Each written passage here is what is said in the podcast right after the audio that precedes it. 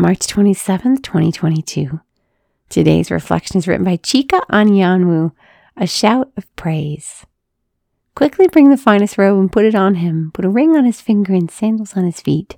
Take the fattened calf and slaughter it. Then let us celebrate with a feast, because this son of mine was dead and has come to life again. He was lost and has been found. Luke 15 22 to 24. A few years ago, a dear friend disclosed a surprising detail of his life with me that made me stop and stare.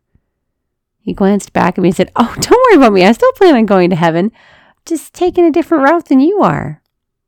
And with that, he ushered me into a humble understanding of God's mercy. Some of us have used every gift, fruit, and charism of the Holy Spirit to fight against temptation and sin, to stay on the narrow road, and for that we give God a shout of praise. And yet, some of us have taken every back alley, sketchy alley, self guided tour of sin and found our way back to Jesus. And for that, we give God a shout of praise. Jesus reminds us in today's gospel from Luke, after the Pharisees complain he's eating with known sinners, there's only need for rejoicing when a sinner comes back to him. Our human frailty, like that of the older son, might be indignant toward such mercy.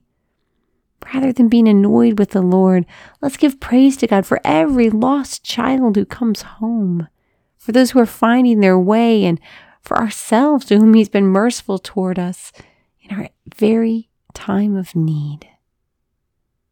Lord Jesus, we thank you for this day and for the sister. We thank you for the mercies you've poured out on us. We praise you in your holy and precious name. Amen.